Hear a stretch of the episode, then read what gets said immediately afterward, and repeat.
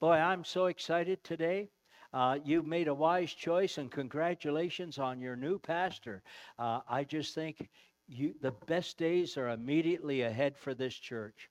Um, Pastor Dwight, I was talking with him. Uh, I mentioned to some earlier. I was talking with him this week to congratulate him. And, you know, he has a proven ministry. He's a worshiper. He carries an anointing. And he's a real pastor. He will love his people, and he's all excited, and so is his family. His sons are excited to get here. And so we need to pray that God will open a door where they can rent an apartment or a condo. And uh, I just know God can make a way where there seems to be no way. Amen? So keep your eyes and ears open, and if you hear of anything, let us know, and uh, we'll just believe God to open a way where there seems to be no way. But that's the kind of God we serve, right? And uh, when He's calling, He'll He'll go before us and and make the way. And so I just believe the best days are right ahead. And uh, so in the interim time, I really feel led to speak for the next few weeks out of the book of Joshua. And uh, the reasoning of that was because Moses, he was done and Joshua was about to begin. And uh, that caught my attention. And not that I'm dead, but I'm done. Okay. And, uh, but anyway, uh, I want to I want to turn today to Joshua chapter 1 and talk about facing the future with a bold, confident faith. Um, facing the life's challenge. So, facing the future with a bold, confident faith. And our theme over the next few weeks will be taking hold of tomorrow. We need to step up and stand up and speak up and take hold and find our part in the work of the Lord. So, uh, Joshua was a great leader. And uh, so we read of, of him in Joshua chapter 1, beginning at verse 1. And after the death of Moses, the servant of the Lord, the Lord said to Joshua, the son of Nun, Moses' assistant, Moses, my, sis- my, my servant, is dead. Now, therefore, you and all these people get ready to cross the Jordan River into the land that I'm about to give to them, to the Israelites. I will give you every place where you set foot as I promised Moses. Your territory will extend from the desert of Lebanon and from the great river, the Euphrates, and all the Hittite country to the great sea on the west. That would be the Mediterranean. And no one will be able to stand against you all your days of your life. And as I was with Moses, so I will be with you. I will never leave you nor forsake you. Be strong and courageous, because you will lead these people to inherit the land I swore to their forefathers. That would be Abraham, the covenant, and to give this land to them.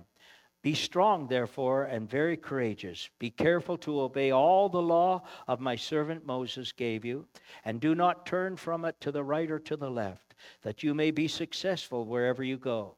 Do not let this book of the law depart from your mouth, but meditate on it day and night, so that you may be careful to do everything written therein. And then you will be prosperous and successful. Have I not commanded you? Be strong and courageous. Do not be terrified. Do not be discouraged, for the Lord your God will be with you wherever you go. And everyone said, Amen. Now, Joshua was a great leader. I mean, he faced insurmountable odds and he uh, had battle after battle and he didn't quit. He was a great leader, one of the greatest leaders ever recorded in history. But he had a problem. He, he, he lacked confidence. He was discouraged. And you wonder, God had to give him a pep talk in chapter 1.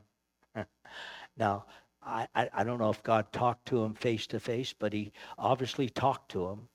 And you have to understand, Joshua was Moses' assistant for all these years of, of Moses' leadership. And when Moses, you read of, of it, when he went to the tent of meeting to talk to God face to face, the Shekinah glory would come. But Joshua was there. He would be in the tent in the background, and he would be aware of all that would be taking place. And so he felt comfortable being Moses' assistant. But the day came, and if you read in Numbers 27, verse 18, the day came when Moses was told, Listen, I'm not going to let you into the land of promise because you lost your temper too many times. Tapley's translation. He said, But I'll, I'll let you go up to Mount Pisgah and have a look. But what I want you to do in Numbers 27 18, I want you to, before all of Israel, to bring Joshua to you, and you lay hands on him, and you transfer your leadership to him, that they would know that my blessing is on Joshua. So Moses did that. And then he went to have a look at the promised land, and he never came back. They couldn't find his body. But they mourned for Moses for 40 days. Now, the only thing I can think of about the number of 40 days is that that's long enough. You know, 40 days and 40 nights, it was going to rain. That was long enough. 40 years in the wilderness, that was long enough. 40 days and 40 nights, Jesus was tempted in the wilderness. And after 40 days of mourning Moses' death, God said, Now, Joshua, as I was with Moses, so I'm going to be with you. And he needed some encouragement. And you wonder, why would Joshua be discouraged? I'll give you two good reasons.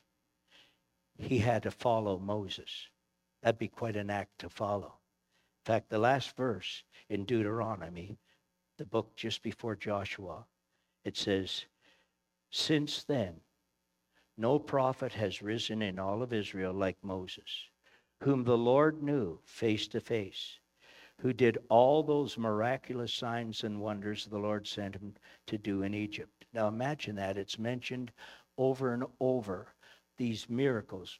He pronounced curse upon all of the different gods. Every, every plague that God sent against Israel was designed against their gods that they worshiped to let them know He's the Lord, He's God. And it says that no one has ever shown the mighty power or performed the awesome deeds that Moses did in all the sight of Israel.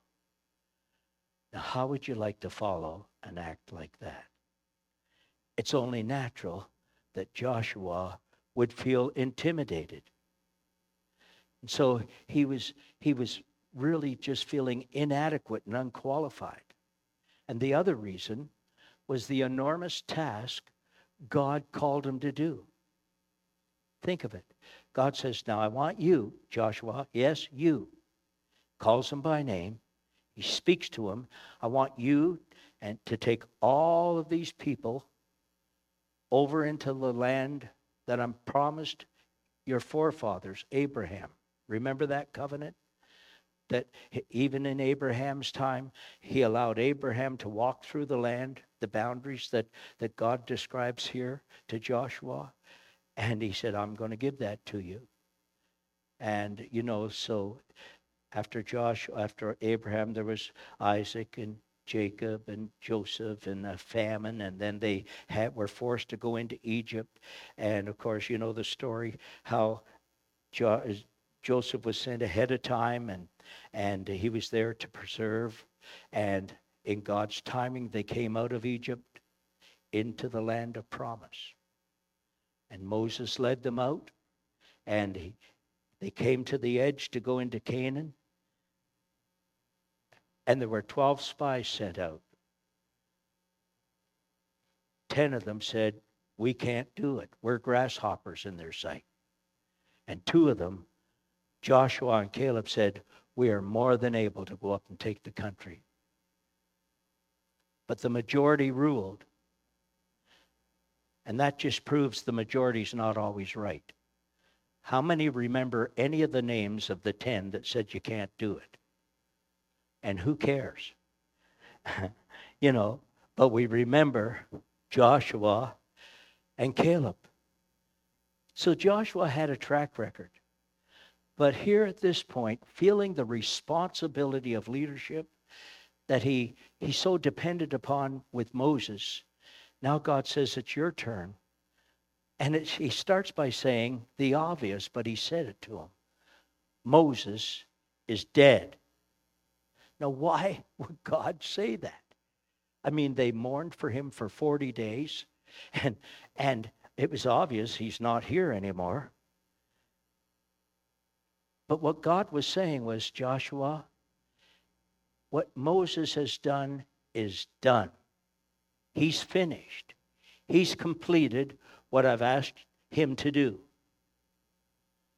And by hearing that from God, it somehow reassured him God knows where I am. he knows what I'm facing. And he said this, and as I was with Moses, and he would reflect back on all those years of his leadership, so I will be with you. And that's the promise that God gave to him. And so he became discouraged and he needed some encouragement. And God spoke into his life. I want you to know that each one of us here today, we too have a calling. We are called according to God's purpose. And God has a purpose for us being here at this appointed time. And we need to stand up to the plate and say, Here am I, Lord. Use me. And as we make ourselves available, God will speak into our hearts. Now, I can read some hearts here today saying, Well, you know, I've done my part. I'm pushing 80, and, uh, you know, let the next generation do it. No, if God was finished with you, you wouldn't be here. It's plain and simple. But the fact that you're here, you have a role to play. And some say, well, I'm too young. I don't have any experience. No, don't write yourself off. Be an example of the believer and step up to the plate and say, Here I am, Lord. Use me. So, when we face an insurmountable problem, or challenge of responsibility. And there will be challenges in the days ahead. But God has all of that included in His plan for this church. And you're part of it. And He has purpose for each one of us. So we need to say, well, Lord, what are my giftings? What am I good at? What, how can you use me? Remember Nehemiah? I can digress here a bit, but Nehemiah it, it, looked absolutely impossible, but he came along and he had administrative gifts.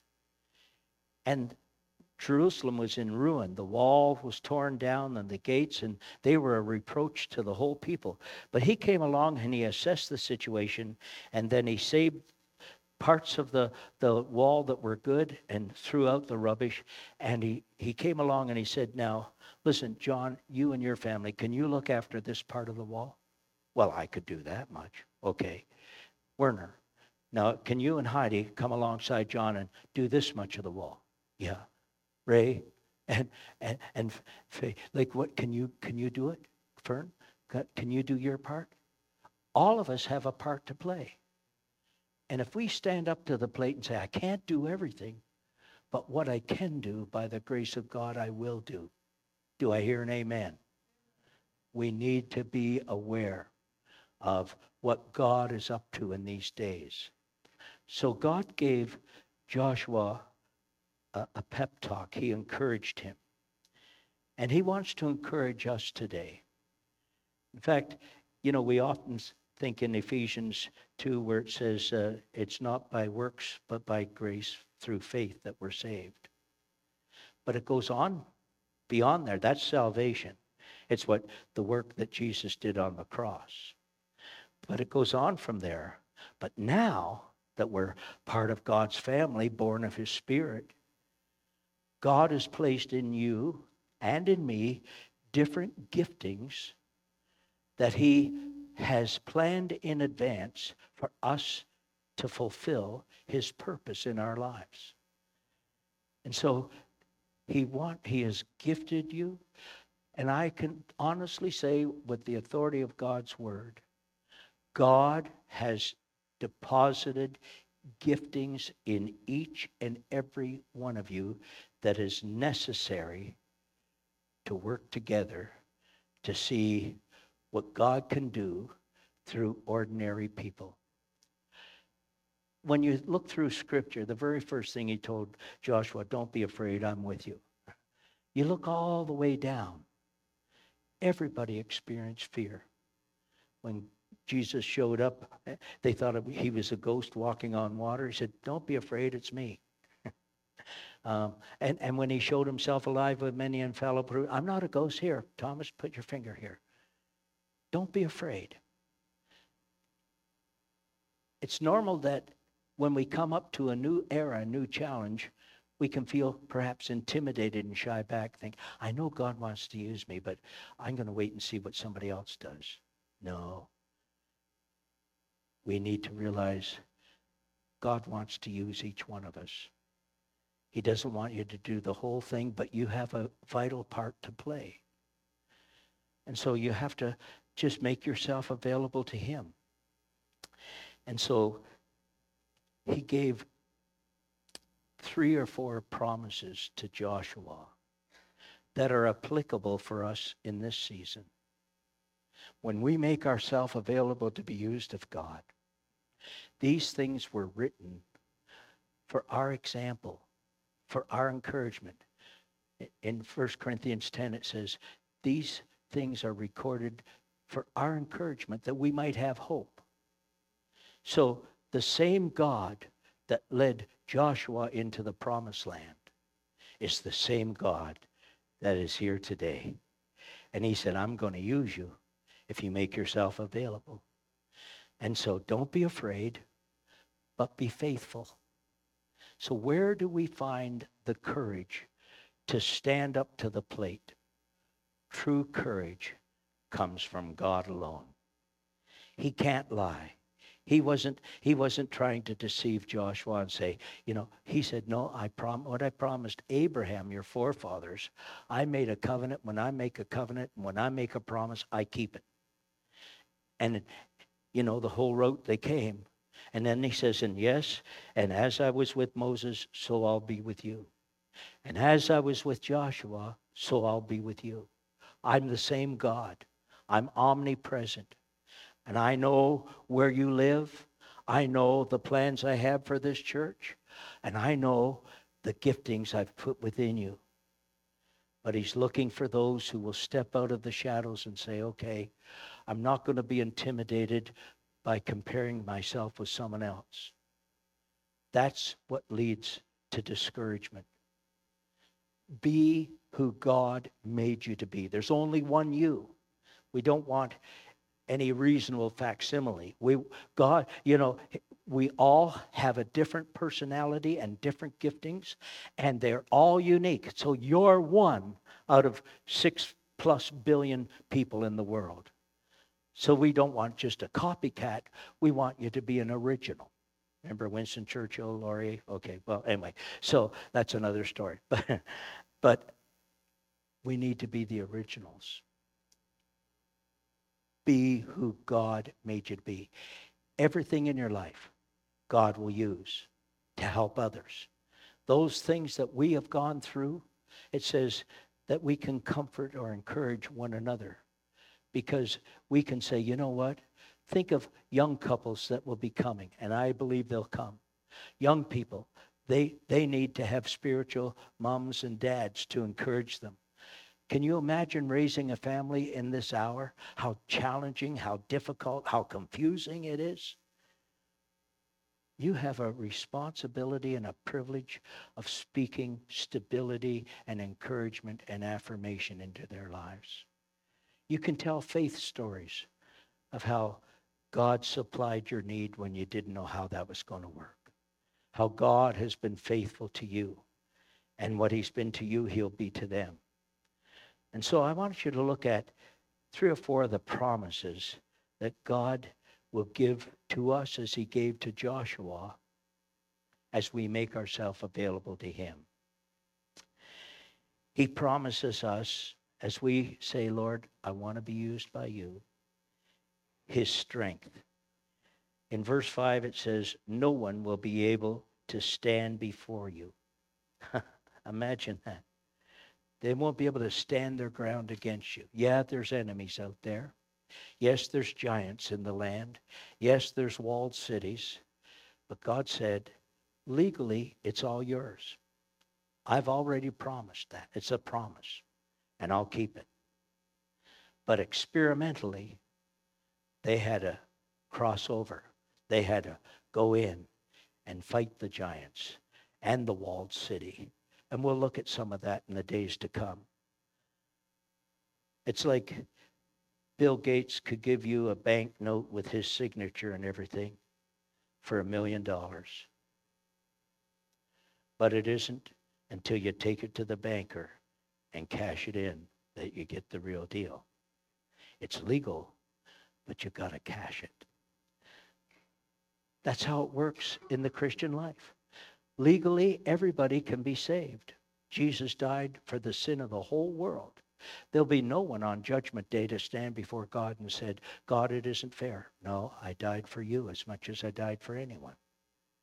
So legally, in that techno, techn- uh, technical word, we can all be saved. But it doesn't happen until we personally commit our life to Him and believe on the Lord Jesus Christ. That's when His presence comes into us. And so it is in the promise of God has to use us in this coming new year for this church he promises his strength. He says, No one will be able to stand against you. And I'll give you every place where you set your foot, as I promised Moses. So he said, he, he promises his strength and he, he will give us the power. If he calls us to do something, he will enable us to do it. He knows the giftings that are in us. And as we say, Well, Lord, what I have, I give to you. He will take it, He will bless it, He will multiply it. And you'll be amazed what God can do through ordinary people like you. In Corinthians, it says, See your calling, brethren? Not many wise, not many noble, but God uses ordinary people so that the glory goes to Him, that they'll realize only God could pull that off. And we say, yeah, that's for sure. It isn't me, but it's his enabling grace. Amen? That's what it is. So he promises us his strength. He promises us his, his, uh, his, his support. Think of that, his presence. For the Lord your God is with you wherever you go. Verse 9. Think of that. All we need to know is God is with us. And he's for us. And he's working in us. And so we need to realize the promise of his strength. I will give you strength. I will enable you. I will anoint you. I will empower you. And not only that, I will be with you. And when you realize you need no one else but God, when everything else is gone, you can depend on this one, that one, they'll let you down, but God will never fail. He will always be with us. Remember the parting words of Jesus? Lo, I am with you always, even unto the ends of the age. And we're nearing the ends of the age. But I will never leave you. I will never forsake you. I'm in you. I'm with you. I'm for you. No weapon formed against you will prosper. You will be the head, not the tail. You'll be an overcomer. You can't be an overcomer unless there's a battle to face and victories to win. We're going to slay giants. We're going to see breakthrough. We're going to see strongholds broken. We're going to see the power of God manifest, and people will come. Anytime you see a fire, I always like to go and see a fire. And when we get on fire, the whole town will come and watch us burn. Not burn up, but burn for them. I'm glad you're listening. and so great and mighty things are ahead of us. God cannot lie. He made a vow, he made a promise, and his promise still stands today. What began then is continuing today. I will build my church. Who's the builder? Jesus. Whose church is it? Not ours. It's his. There's only one church in town, and we're part of it. He looks on the heart. But he's looking for ordinary people like you and me, that the glory be given to him. And we say it's God's doing, and it's marvelous in our sight. Hallelujah.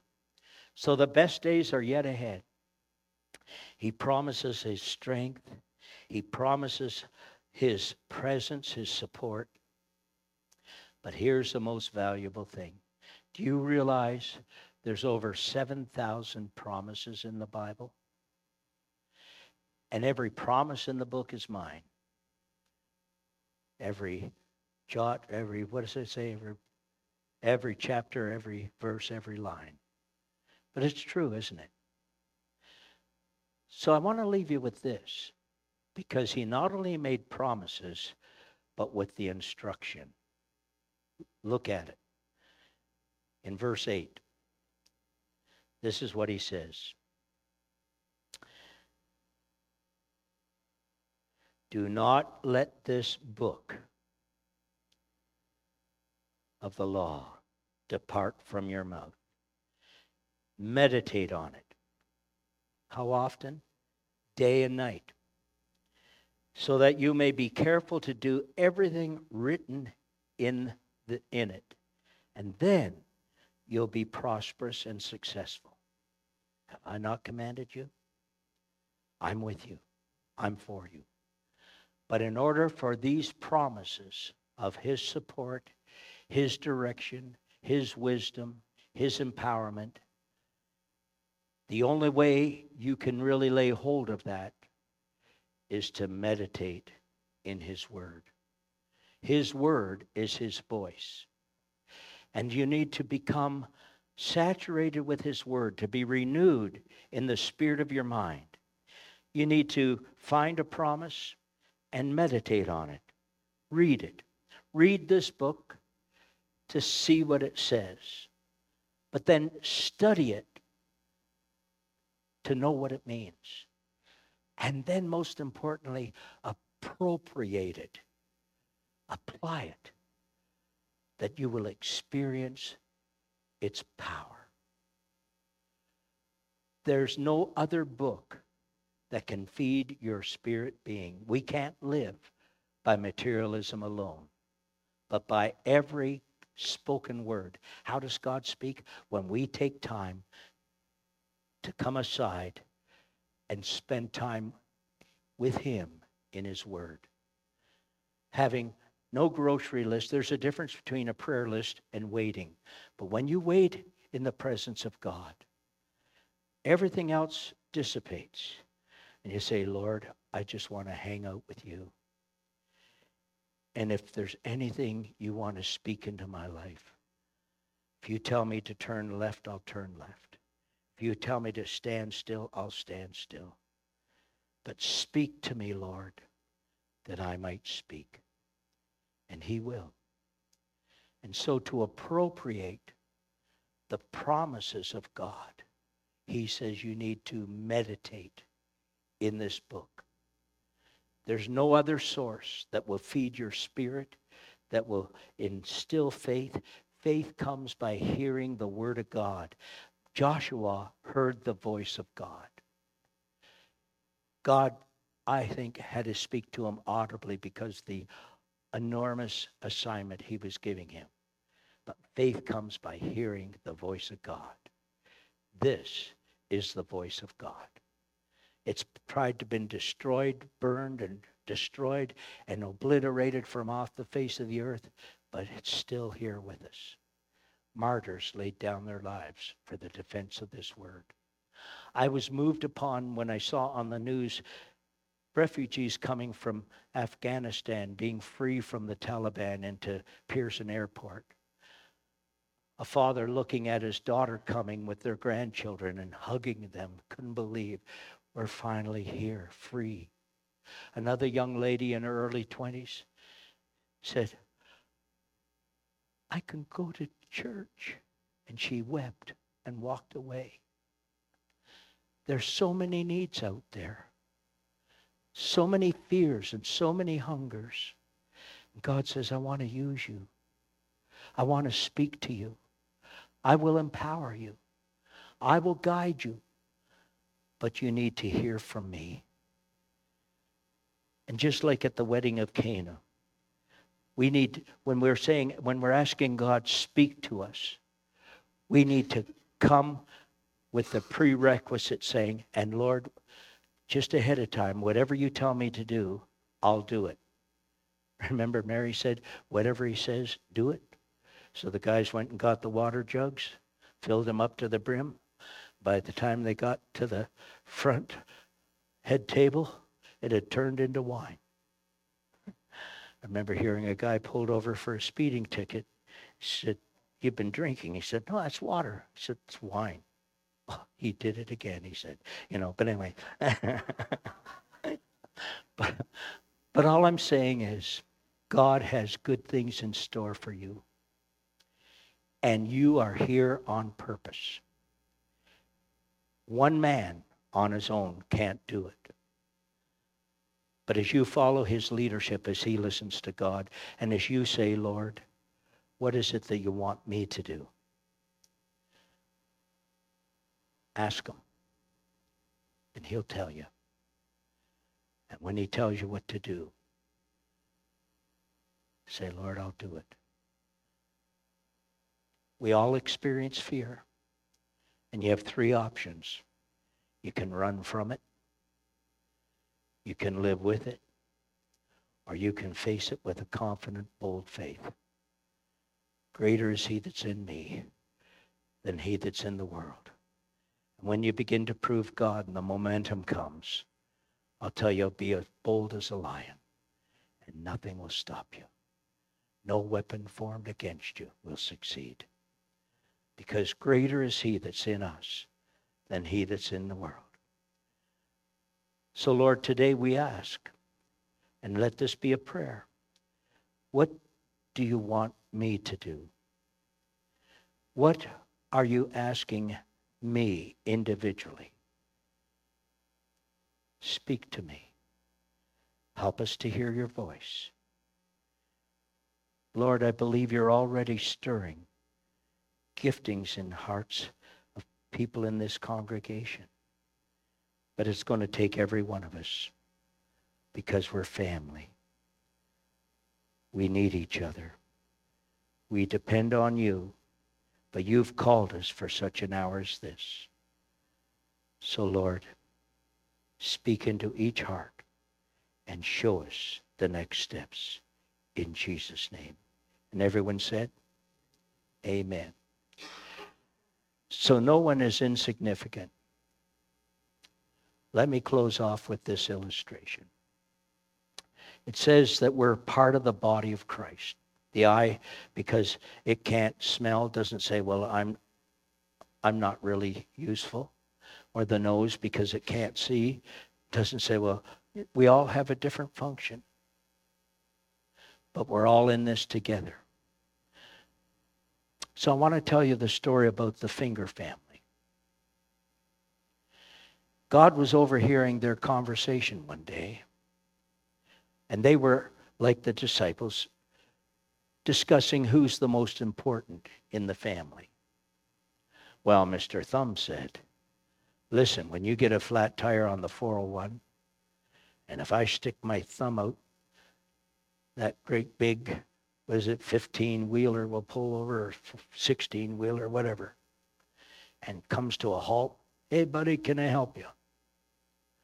So I'm pretty important. Well, I don't want to disagree, pointer finger says.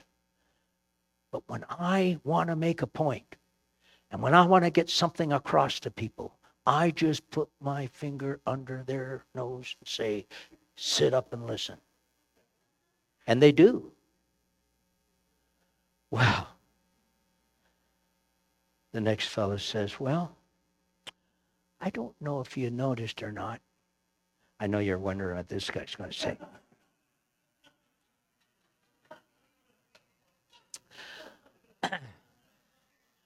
But if you notice, I'm head and shoulders over everybody else. So by my position in the body and by my stature, I'm the most important. Well, I don't want to disagree, but I have to, Mr. Ringfinger said. History proves I bear the precious ring of gold, the signet ring of kings and queens and emperors over the years. And when legal documents had to have an insignia dipped in wax and sealed, God chose me. I'm the most important. Well, Babyfinger said, I've been listening to you all. And but I have the Bible backing me up. I don't know about you, but the Bible says the least among you is the greatest. And just then, God steps in and he says, um, So I've been listening to your conversation, and um, I just want you to say, Mr. Thumb, can you pick up this hymnal? No. Pointer finger? No. No, all the way down. But it says they all worked together. They accomplished what God has instilled in each and every one of us.